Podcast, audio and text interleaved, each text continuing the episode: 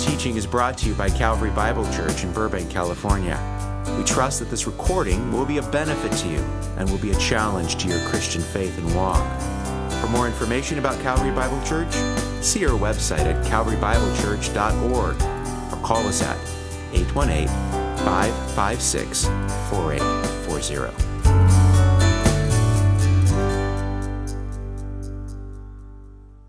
Well, there have been many great speeches over the years in our nation, some of which have stayed in our memories even up to today. For example, if I were to ask you, who was it who said, "Give me liberty or give me death"? Who was that? Patrick Henry, 1775 at the Virginia Convention to motivate them to make a resolution against the British. And do you remember who said, "Ask not what your country can do for you, ask what you can do for your country"? John F. Kennedy, that's right. That came from his inaugural address in 1961. Who was it that said that the December 7th, 1941 would be a date that would live in infamy? FDR mentioned that, said that in his speech to a joint session of Congress. Within an hour, we were engaged in World War II. How about Mr. Gorbachev, tear down this wall? Yes, my hero, Ronald Reagan.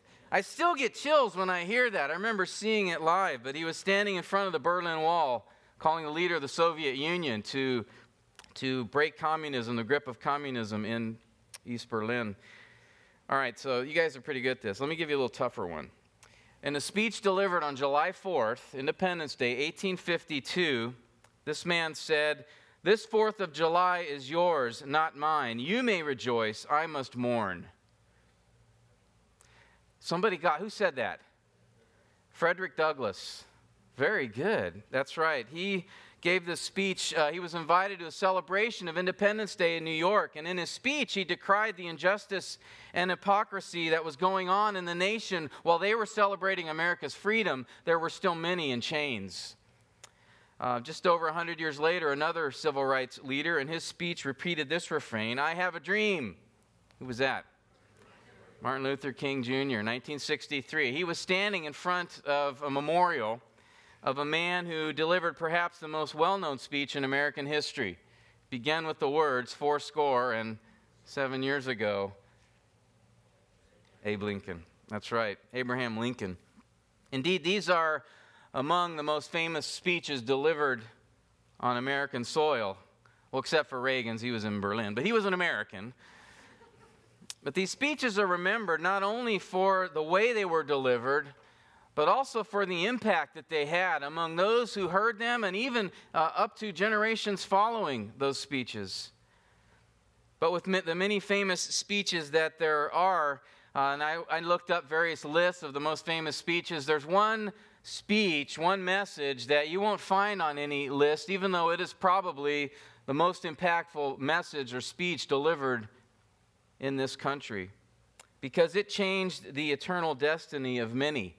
It was delivered about 275 years ago in this very month of June in a little church in Enfield, Connecticut. It was given by a visiting preacher from the nearby town of Northampton. And the impact of his sermon on that church was so profound, there were people weeping in the aisles. Many stayed in their pew and didn't leave after he was done. Many made commitments to follow Christ. Others made deeper, stronger commitments to have a passion to live for him. This sermon helped to fuel a massive revival in the mid-1700s called the Great Awakening. What kind of message brought such a response? Who gave it? And what topic did he deliver it on? What passage did it come from? Interestingly enough, it came from a small, obscure phrase in the book of Deuteronomy. The phrase was, "Their foot shall slide in due time." The speaker was Jonathan Edwards. The sermon was titled, "Sinners in the Hands of an Angry God." And that sermon has, I believe, become the most quoted, referenced sermon in history outside of the Bible. It was a profound impact. And I imagine, I was thinking about this, what if I put that title on the marquee out front? "Sinners in the Hands of an Angry God." Do you think that would bring folks in? I mean, what was Edwards thinking about, right? What a title! Gee, that's going to be an encouraging message. But actually, this sermon has been used by many English lit profs or history profs who wanted to portray the Puritans as this harsh, narrow, judgmental, angry people. But you know, if you read his whole message and read it carefully, you'll notice that he did not deliver it as a cold and judgmental Pharisee. Jonathan Edwards delivered it as a man who was pleading with people to listen and be rescued, and to help them understand the dire situation that they were in. He used these vivid and poetic pictures, these images that he described very powerfully. For example, at one point he said, "The bow of God's wrath is bent, and the arrow made ready on the string, and justice bends the arrow at your heart and strains the bow, and it is nothing but the mere pleasure of God, and that of an angry God, without any promise or obligation at all, that keeps the arrow one moment from being made drunk with your blood." Later he said, "You hang by a slender thread with the flames of divine wrath flashing about, and ready every moment to singe it and burn it asunder." It's powerful. Edwards used this direct and graphic imagery all throughout his message to help his hearers understand the seriousness of the wrath of God. It's the same kind of powerful, vivid, and emotional imagery and poetry that our prophet Nahum used as he opened his message, an oracle of judgment against the Assyrians. For well over 100 years, these Assyrians had abused and oppressed and committed these wicked acts of cruelty, not only upon Judah, but upon many nations around them. Jonah's revival in Nineveh had long since dissipated, and God was now calling through the prophet Nahum, was calling them to give account. I mentioned last week the many horrible things that they had committed, and God's judgment of the Assyrians was motivated by his hatred for sin. Nahum depicted this hatred vividly in the opening words of his prophecy as he said, "A jealous and avenging God is the Lord is avenging and wrathful. The Lord takes vengeance on his adversaries. He reserves wrath for his enemies. The Lord is slow to anger and great in power, and the Lord will by no means leave the guilty unpunished. Who can stand before his indignation? Who can endure the burning of his anger? His wrath is poured out like fire, and the rocks are broken up by him." These words from Nahum present a picture about God that we don't often hear about today. For with all the emphasis on the love and the mercy and the compassion and the goodness of God, this whole idea of his anger, his intense hatred of evil, his wrath against the wicked, well, those attributes don't get a lot of press. It's not very popular. And yet, as I mentioned last week, Leon Morris did a study. There are more passages in the Bible on God's wrath than there are related to his love. And that's not to say one's more important than the other. That's not the point of that. But it's to tell us that both are significant, that his wrath is not an insignificant attribute. But sadly, I think today it's been relegated to those so-called unsophisticated and harsh preachers of yesteryear, preachers like Jonathan Edwards. Today we've evolved. We have a better understanding of who God is. This idea of a wrathful God sending people to hell is just, it's so Neanderthal. In his popular but dangerous book, Love Wins, Rob Bell dismissed the notion that hell is a real place where the wicked are eternally condemned in flames. His book was a New York Times bestseller, by the way. Rather, he says that hell is a metaphor, that it's a metaphor, a symbol, an image of the bad things that happen to us in life.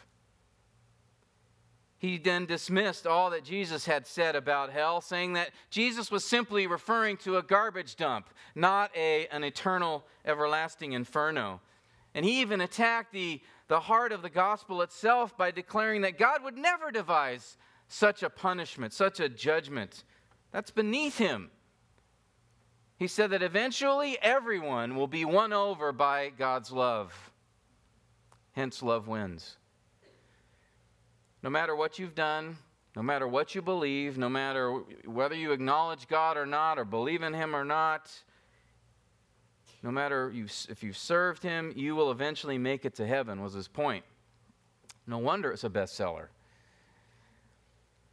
Misguided theologian Clark Pinnock was even more pointed in his opinion when he said this: "How can Christians possibly project a deity of such cruelty and vindictiveness, whose ways include inflicting everlasting torture upon his creatures, however sinful they may have been? Surely a God who would do such a thing is more nearly like Satan than like God, at least by ordinary moral standards, by the gospel itself." That is a serious accusation. If you believe in a God who made hell, that's more like Satan. Is he right? Is Rob Bell right?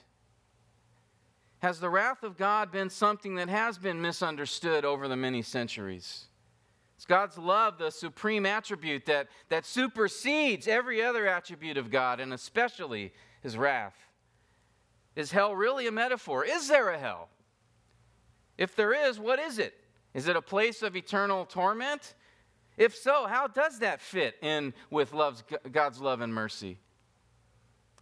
If 2 Peter 3:9 says that God does not wish for any to perish, then why is there a hell? Well, the only way to answer these questions is to look what God has said, right? This is the only place that we have an infallible, inerrant, inspired instruction of what is true. And so it is to his word that he must look. Our particular focus this morning is going to be, we're going to talk more about the wrath of God, particularly God's final wrath. This message is going to be more topical in nature, as we're going to be looking at several texts on this difficult doctrine. And we'll focus on four characteristics this morning of the wrath of God. And the first one comes from Romans 1. So if you could please turn there, Romans chapter 1. We will see here, firstly, that God's wrath is against sin.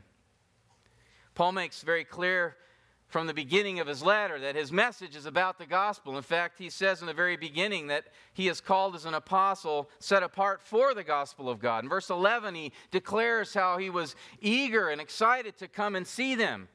Verse 15, we see the reason for that eagerness, as he says there in Romans 1:15, "So for my part, I'm eager to preach the gospel to you also who are in Rome, for I'm not ashamed of the gospel, for it is the power of God for salvation to everyone who believes, to the Jew first and also to the Greek. For in it the righteousness of God is revealed from faith to faith, as it is written, 'But the righteous man shall live by faith.'"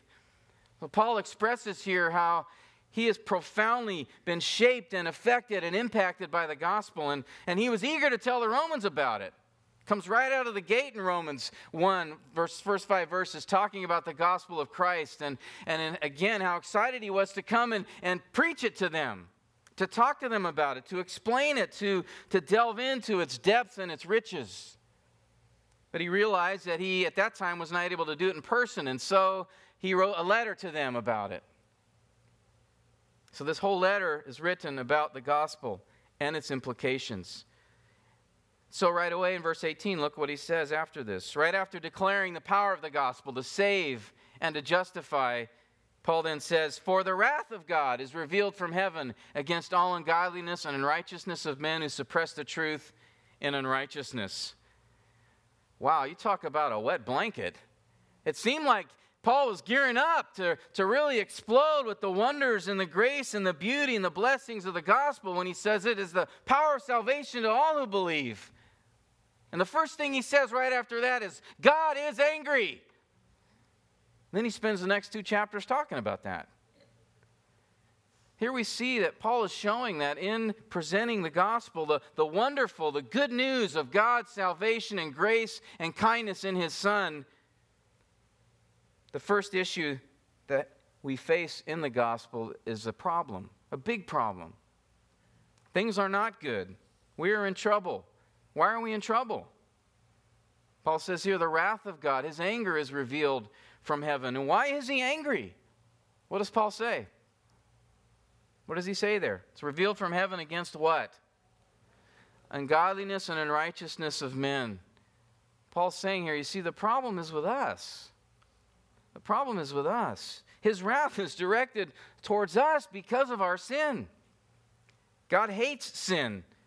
He hates the fact that though it is obvious that he made us, he shows us through his creation, he even planted that understanding within our own hearts, and that we take that reality and we suppress it so that we can do what we want, so that we can rebel. That stirs God's anger. We don't want to acknowledge him, Paul says later in verses. We don't want to show him honor. We don't want to thank him, and we certainly don't want to worship him. And so Paul says we prevent, we restrain, we suppress the truth about God and the implications of that truth so that we can rebel. And Romans 3 makes it abundantly clear that all of us have taken that path, that there is none righteous, right? Not even one. All have sinned, turned away from the glory of God. Bible says we're all natural-born rebels. We all sin against God, and we sin against each other. And the perfectly holy and good and just God who made us hates that. He hates it, and he hates it a lot. Psalm 7, verse 11 says, God is a righteous judge and a God who has indignation and fury every day. Proverbs 6:16, there are 6 things that which the Lord hates, 7 which are an abomination to him. Psalms 11:5 says, the one who loves violence, God's soul hates. Or as we just read in Nahum 1, verse 2, the Lord takes vengeance on his adversaries. He reserves wrath for his enemies. And there are hundreds of more verses all throughout the Scripture that speak of God's wrath against sinners. And as we talked about last week, this is not something we should be ashamed of. This attribute is not something that we should try to hide or ignore, or just not talk about. As I mentioned last week, that's not the one we, God has a few blemishes, but we'll just look that one over. We won't talk about it. And as we talked about last week, it is good that sin angers God, isn't it? It is a good thing that he hates it with a passion because sin is bad. Sin is destructive. Sin harms, it hurts, it defiles, it breaks apart, it destroys. Sin murders, corrupts, it corrodes, it brings war, it destroys families, it divides, it abuses, sin kills. And so it is good that God hates it. And it is good that he will deal with it. He's going to deal with all the wicked, evil deeds, not only of the Assyrians, but of all who've committed them against him and not turned to Christ. Nahum wrote his message to the people of Judah as a comfort to them, that indeed God would deal with those who had inflicted such horrible things upon them and many others.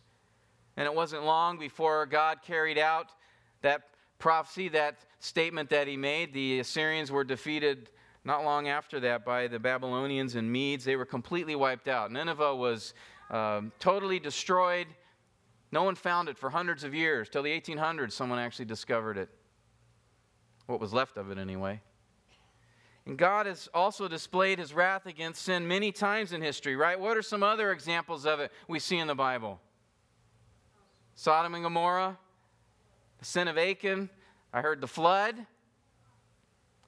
Many other times, even the Assyrians' destruction of Israel, the 10 northern tribes. And all of these, though, pale into comparison to the final expression of his wrath upon sinners in a place that we commonly call hell. In our culture, hell is not so much feared anymore. It's more often mocked or joked about, disbelieved, dismissed, even embellished. It's often treated as mythology or a carryover from some enlightened time. And sadly enough, even in the church, it is often ignored. It's ignored in our preaching, in our evangelism. Sin and hell and God's wrath just aren't a popular sell in the modern age, are they? Let's be honest with ourselves for a minute here. Hell is a place we don't want to think about either. I don't want to think about it. Hell is something I would rather ignore, to be honest. Yes, it's a place that God will send those who have rejected Christ. And it's necessary because he is holy, but I don't want to think about it too much beyond that. But beloved, think about it, we must. And talk about it, we must. Hell is not a scare tactic to get people on membership rolls in church. That's not the point. It's a real place. It's a real place where real people will go, and they will really experience God's terrible wrath against their sin. And so we have to take time to talk about God's wrath in hell so that we will understand God better, so that we'll be motivated to communicate the gospel more clearly to those who are in danger, so that we will be more grateful to Christ that he's delivered us from hell, so that the songs that we sang this morning would have a deep and profound impact when we take communion together. That's why we need to talk about this. One characteristic of God's final wrath in hell is that it is real. Hell is a real place. Many in this world don't think it exists. I already mentioned a few, and we'd expect that. However, there are many in the church who dismiss its existence. Some, like Rob Bell, say it doesn't exist at all. Others say that hell is temporary. It's a place where a wicked person will go for a time and then he will cease to exist. That's a view that was first espoused by a man named Amobius in the early 4th century. He said that after dying, the wicked are burned to annihilation. This view, referred to as annihilationism, says that biblical passages which talk about hell, they use words that talk about destruction and perishing and dying. There's not a sense of life going on. Matthew 10:28, for example, Jesus said, "Fear him who is able to destroy both soul and body in hell." Or 2 Thessalonians 1:9, "These will pay the penalty of eternal destruction." Or 2 Peter 3:7, "Kept for the day of judgment and destruction of ungodly men." Or even John 3:16, "Whoever believes in him shall not" what? "Perish, die, but have eternal life." Or again in John 10:28, "I give them eternal life, and they will never perish." Or Revelation, hell is referred to 4 different times as the second death. And so annihilationists say that all of these terms, perish, destroy, death, destruction, these all convey that the wicked cease to exist. When something's destroyed, it's gone. When something dies, it's no longer here, right? In contrast to life in heaven, hell is the extinction of life, they say. To perish is to be destroyed. But is that what those terms really mean? Is that what is being described by Christ and the apostles when they speak of hell? I've written a paper on this, and I'll post it on the website. I can't go into all of the details, but essentially speaking, these words are not speaking of the event of destruction or death. They are speaking of the constant state of being in destruction or death. When Jesus spoke of hell in Mark 9:48, he called it a place where their worm does not die and the fire is not quenched. Now, what is it that a worm and fire do? They consume, right? And what's being consumed? In Jesus' words, the person in hell he's speaking of there in Mark 9. And so what does he mean then when he says that the worm doesn't die and the fire is never quenched? What does that mean then? That what's being consumed never gets consumed, right? The worm can keep on eating. The fire can keep on burning. It means that these things have a constant source of fuel. So the one in hell exists in a state of being destroyed, but never completely destroyed. You understand the point? We see this in Revelation 19 as well. In fact, please turn there. I want you to see this. Revelation 19. In Revelation 17, verse 8, it says that the beast, the Antichrist, will go to destruction. That same word for destroy that the annihilationists use to say that it means ceasing to exist. But does that mean then the Antichrist will be annihilated? The answer comes in Revelation 19, which again, this is that glorious chapter of Christ's return and second coming as he attacks and makes war with the enemies of God that have surrounded Jerusalem. And then in verse 19, he says this, "And I saw the beast," that's the Antichrist, "and the kings of the earth and their armies assembled to make war against him who sat on the horse and against his army. The beast was seized, and with him the false prophet who performed the signs in his presence, by which he deceived those who had received the mark of the beast and those who worshipped his image. These two were thrown alive into the lake of fire, which burns with brimstone. Okay, so what happens to the Antichrist?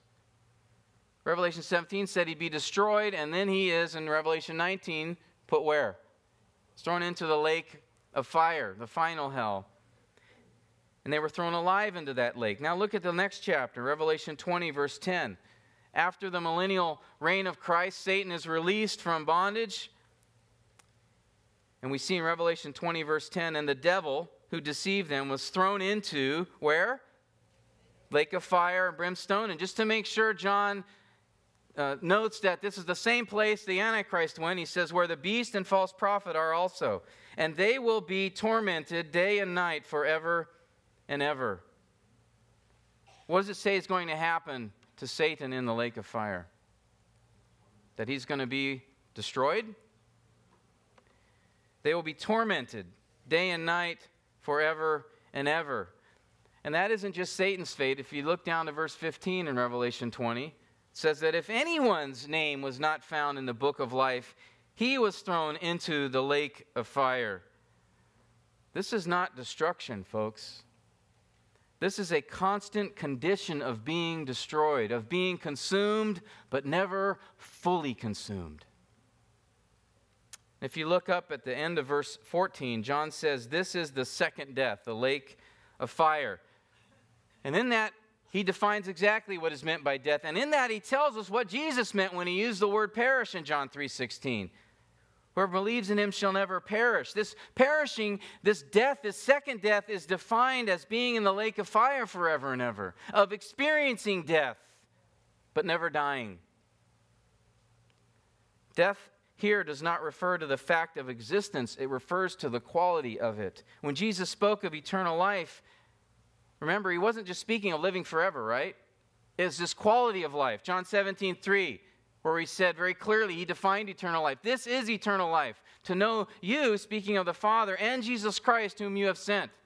So Jesus defined it in terms of relationship, in terms of quality, not just existence. And so by the same token, those in hell are not experiencing that eternal quality of living. They are experiencing an eternal quality of dying. And so perish speaks more of the quality of the state. And so we see in these verses that hell is a real place, the lake of fire, where real people and Satan and the Antichrist and his demons will go. It's not a place where they will be annihilated or snuffed out. And you notice in Revelation 20 what it said about the quality of that existence. What kind of ongoing existence will they experience? Look again at the end of verse 10 in Revelation 20. They will be what? What? Tormented day and night. Hell is not a place where you go hang out with your old buddies. It's not a social club or a social event. It isn't a place where you experience some minor problems or irritations. It is a place of what? Torment. Not only is hell real, but another characteristic of God's final wrath is that it is terrifying. They will be tormented day and night.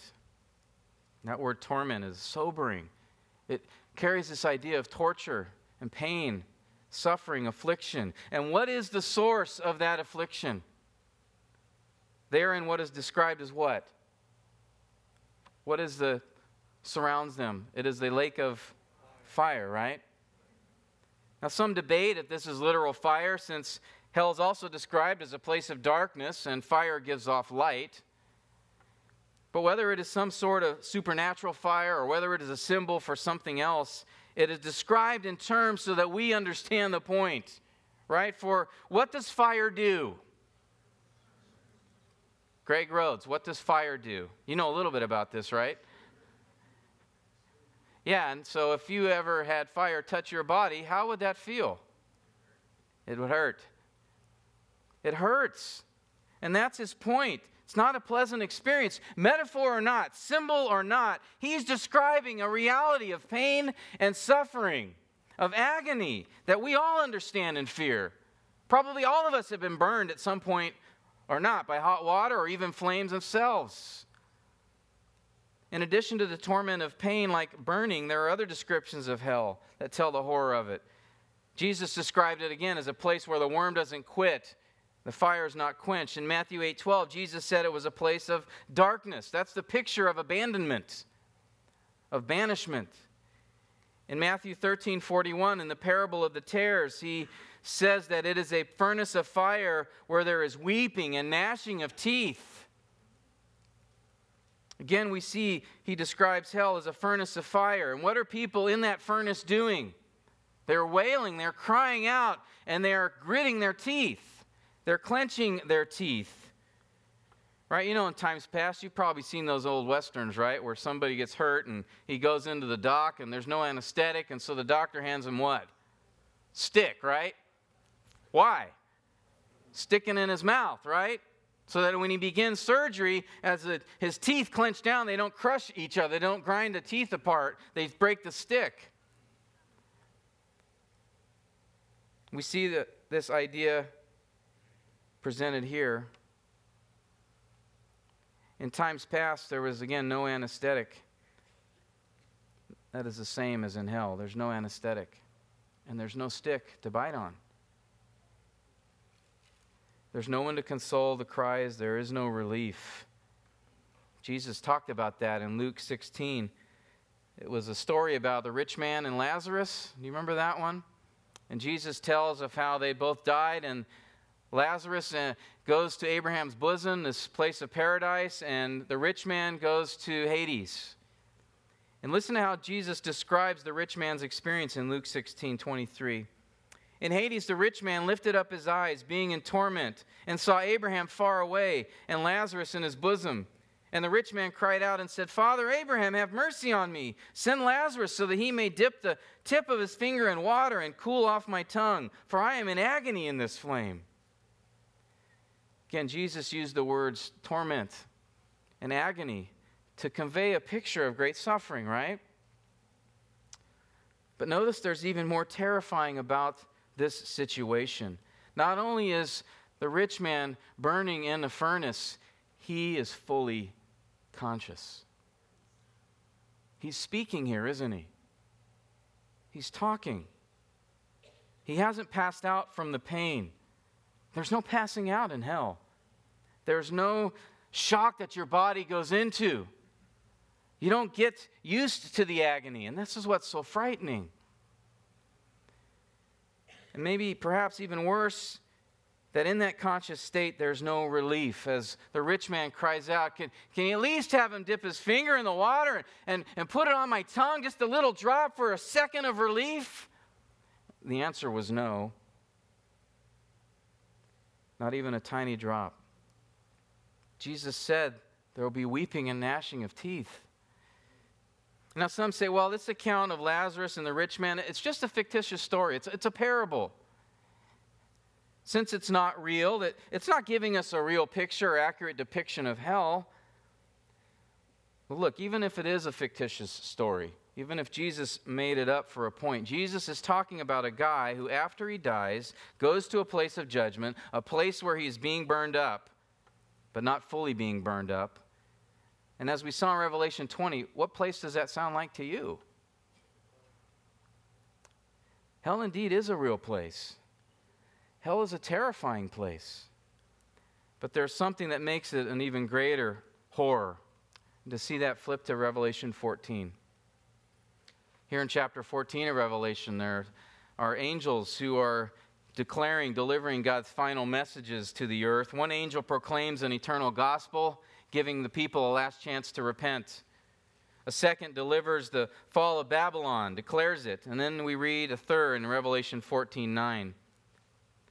It says there, another angel, a third one, followed them, the first two, saying with a loud voice, if anyone worships the beast and his image and receives a mark on his forehead or on his hand, he also will drink of the wine of the wrath of God, which is mixed in full strength in the cup of his anger. And he will be tormented with fire and brimstone in the presence of the holy angels and in the presence of the Lamb. And the smoke of their torment goes up forever and ever. They have no rest day and night, those who worship the beast and his image, whoever receives the mark of his name. Notice here again, we see this image describing the conscious agony they're experiencing. In verse 10, the smoke of their torment goes up. But notice, what do you see right after that?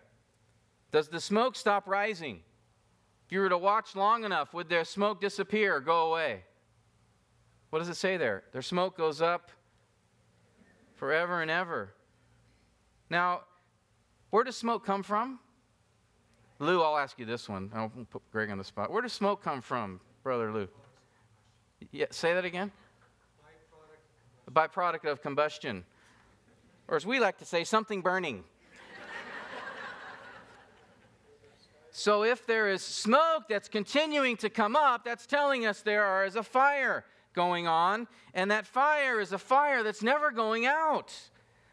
The substance is being burned, but never being burned up. And that's the point being made. This conscious agony will never stop, and John emphasizes it here by saying, day and night, forever and ever. It's the same phrase used in Revelation 20, verse 10. They will be tormented day and night forever and ever. And so we're confronted here with the most horrifying truth of all about hell, about God's final wrath in hell, and that is it'll never end. Now, those who believe in annihilation would say, well, wait a minute. That Greek word for eternal, aion, is a word that simply means for a long time. Depends on the context whether it means forever or not. But usually it just means a long time in the future or an indefinite period of time. Now, technically they're correct. That is the basic fundamental definition of the word. It's a long time, an indefinite period of time relative to the one speaking the word. The context will determine if that time is unending. Let me ask you, what is the context of the book of Revelation when it uses this phrase forever and ever? Well, let's look at a few other examples of it. Revelation 5:13. Go back to that for a minute. There's 12 times it's used in the book of Revelation. We'll just look at a few of them. Revelation 5, verse 13 says, every created thing which is in heaven and on earth and under the earth and on the sea and all things in them I heard saying, to him who sits on the throne and to the Lamb be blessing and honor and glory and dominion for an indefinite period of time. No, forever and ever. Skip ahead to Revelation 11:15. Revelation 11:15 says, then the seventh angel sounded. There were loud voices in heaven saying, the kingdom of this world has become the kingdom of our Lord and of his Christ, and he will reign for a while. Forever and ever. Go back a chapter, Revelation 10, verse 5. Then the angel, whom I saw standing on the sea and on the land, lifted up his right hand to heaven, verse 6, and swore by him who lives for a long time. No, swore by him who lives forever, right? God is eternal, forever and ever, who created the earth and the things in it, and the earth and the things in it. And these are just a few of the verses. If you look up every reference, all 12 of them in the book of Revelation, in each case, forever and ever, means just that. It's not just a long time, it is for all time. He's not just speaking of a finite period, but an infinite period. It is not ending, but eternal. Jesus clarified this. Matthew 25. Skip over there for a minute. I told you you'd be flipping around here. Matthew 25. This is part of the Olivet Discourse that Jesus delivered on the Mount of Olives. It's the one where he talked about the sheep and the goat judgment and how he had mentioned that those who had cared for him, cared for the least of these. When were you hungry? When were you naked? When did you need food? This is that passage that he's speaking of that. And Christ said of those who demonstrated that they knew him by showing a love for those in need, those were the sheep. And the goats were those who demonstrated they did not know him because they did not care for his children. And so in verse 40, Jesus says, the king will answer and say to them, these are the sheep, truly I say to you, to the extent that you did it to one of these brothers of mine, even the least of them, you did it to me. Then he will also say to those in his left, the goats, depart from me, accursed ones, into the eternal aionios fire, which has been prepared for the devil and his angels. Notice Jesus calls it the eternal fire, using that same word, a root aion. What did he mean by that? a long time, an indefinite period of time? Well, look down at verse 46. Jesus concludes with these words, "These will go away into eternal punishment, but the righteous into eternal life." Same word eternal, same sentence they're used. Whatever he meant for eternal life, he meant for eternal punishment, right? That makes sense? Normally communication, that's how we do it. We use the word of the same idea in the same sentence. And here, eternal life is for how long? How long is heaven? It is forever, right? God is forever who dwells there. Heaven is forever. And so hell must be forever as well. Jesus says here, hell is an eternal punishment. Again, emphasis on the suffering. The smoke of their torment rises up forever and ever. Those in hell will be in a state of conscious torment without end. Thomas Watson said this, "Eternity is a sea without bottom and banks. After millions of years, there is not 1 minute in eternity wasted, and the damned must be ever burning but never consuming, always dying but never dead. Oh, eternity, if all the body of earth and sea were turned to sand and all the air up to the starry heaven were nothing but sand, and a little bird should come every 1,000 years and fetch away in her bill but the 10th part of a grain of all that heap of sand, what numberless years would be spent before the vast heap of sand would be fetched away?" Get his picture? The whole earth and sky is filled with sand. A little bird every 1,000 years comes, takes a little piece. How long that would take. He goes on to say, "Yet if at the end of all time the sinner might come out of hell, there would be some hope. But that word ever breaks the heart. Smoke of their torment ascendeth up forever and ever." You know, beloved, seeing the horrors of hell this week, I don't want to joke about hell anymore. It's not funny. Hell is never funny. Jesus didn't make light of it. The apostles didn't make light of it. We shouldn't either. Hell is frightening to think about. And as much as we would not rather think on such things, as much as we'd rather turn our head away and think about more pleasant things, let's talk about heaven. Let's talk about God's blessing and His glory that we'll experience forever. As much as we would wish there's not such a horrid place as hell, think about it we must. And look upon it we must. And believe in it we must. Let the awful dread of this place be on your mind right now. Consider carefully the horrors of hell. Reflect on the darkness. Think about the suffering, the agony, the abandonment, the weeping, unending torment. Why am I asking you to do that? Because I'm afraid some of you in this room are going to be there.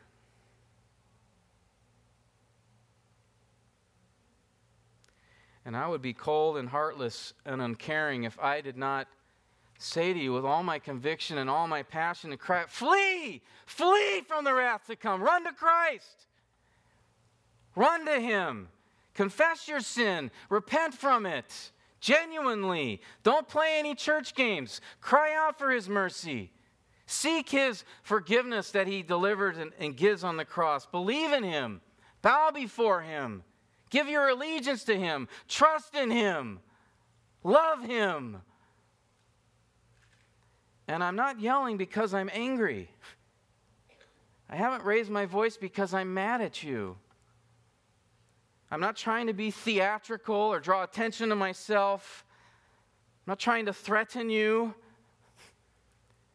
If I were a fireman who had woken you up from a deep and pleasant sleep by yelling at you to run because your house is on fire, you wouldn't be mad at me.